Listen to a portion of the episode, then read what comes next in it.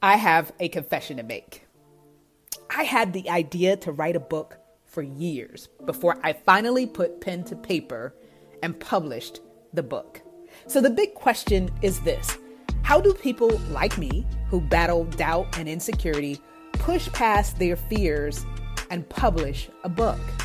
Well, that is the question, and this podcast is going to give you the answers.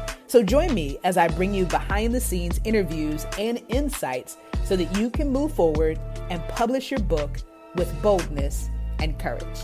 My name is Coach Tam, and this is Publishing Secrets. You know the feeling. You've been meaning to sit down and write that book, that blog, that social media post for weeks, months, maybe even years. But somehow you just can't seem to get started. Or maybe you've made some progress, but you're stuck in a rut and just can't seem to push through to the finish line. Either way, procrastination seems to have you in its grip.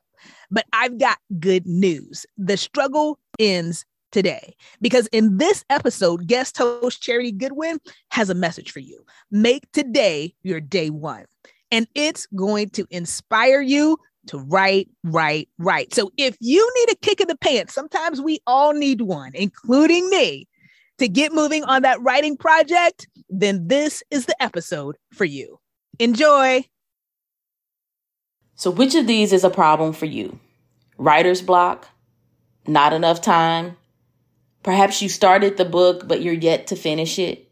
Or you have an idea, but you haven't put pen to paper or hands to the keyboard?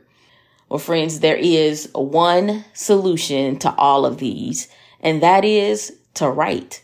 I now I know it's easier said than done, but there are no shortcuts. The only way to do it is to go through it.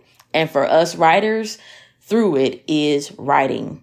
So today, let's connect, reconnect, group and or regroup so that we can get back to or start writing that dream book, the next blog post, the social media content, whatever it is God has inspired in you. You know, Philippians 1 6, it speaks about how God, who began a good work in us, is faithful to complete it. That work in us was the idea or the dream, the desire even to write and eventually perhaps write a book. But what happens when we don't move forward or we stay stuck, stagnant on the idea or the dream? You know, Harlem Renaissance poet Langston Hughes in his poem A Dream Deferred gives us insight into what happens when a dream goes unfulfilled. He writes, What happens to a dream deferred? Does it dry up like a raisin in the sun? Or fester like a sore and then run? Does it stink like rotten meat or crust and sugar over like a syrupy sweet? Maybe it just sags like a heavy load or does it explode? Langston Hughes. Snap, snap, snap, right? Like we hear the Harlem Renaissance poet speaks to a dream that is doesn't come to pass and perhaps you know what that feels like you have this dream this desire on the inside of you but you may be feeling crusty and cranky and maybe even a little stinky these may be signs that we have deferred that which is in us, that which God has planted in us. Now it's in us, friends, but it's not just for us. God has planted these gifts and this dream and the desire uh, in us, but it is for other people. This book, this blog post, all the things we do are for others. And there are people who are waiting on you, who are waiting for just to hear what you have to say. So write, write your way through it. When I was in the, the fourth grade, I had the honor of meeting Maya Angelou. I had heard her speak and had read her books, and I was so excited to meet her. I had written a poem in fourth grade, and it was about people who I admired, and she was one of the people on in the poem on my list of of of the greats, if you will. When I showed her the poem, she read it she silently read it and then she signed it. She autographed my poem and on it she wrote, Write on, W R I T E. There is something about sitting down and continuing to do who do and be who we are, which is being a writer.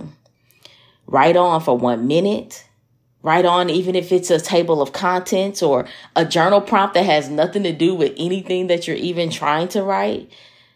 Write on a letter to the audience, to the people for whom you are writing. Just write a letter to them and um, allow yourself to feel and to express how you feel about them.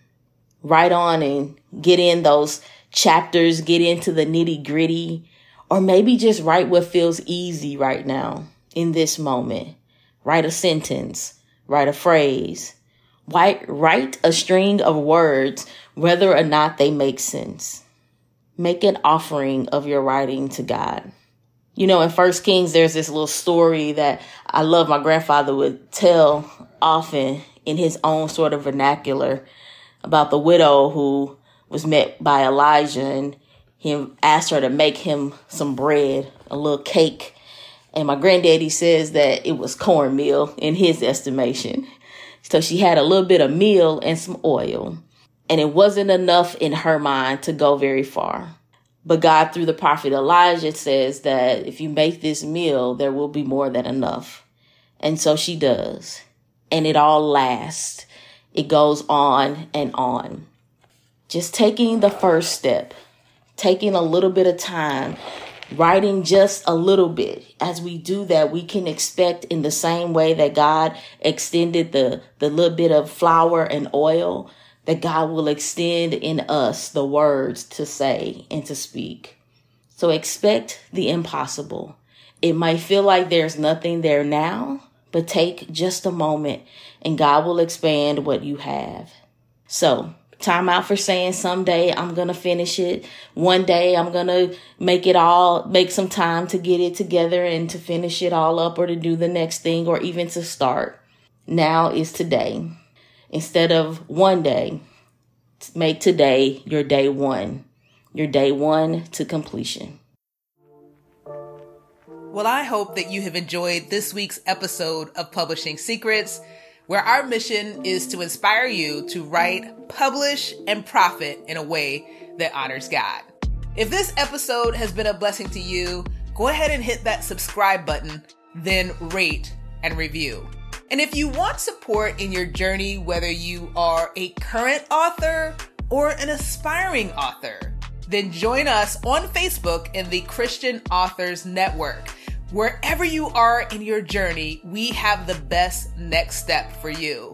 So join us there and get the support that you need to make the impact that you have been called to make. Until next time, God bless.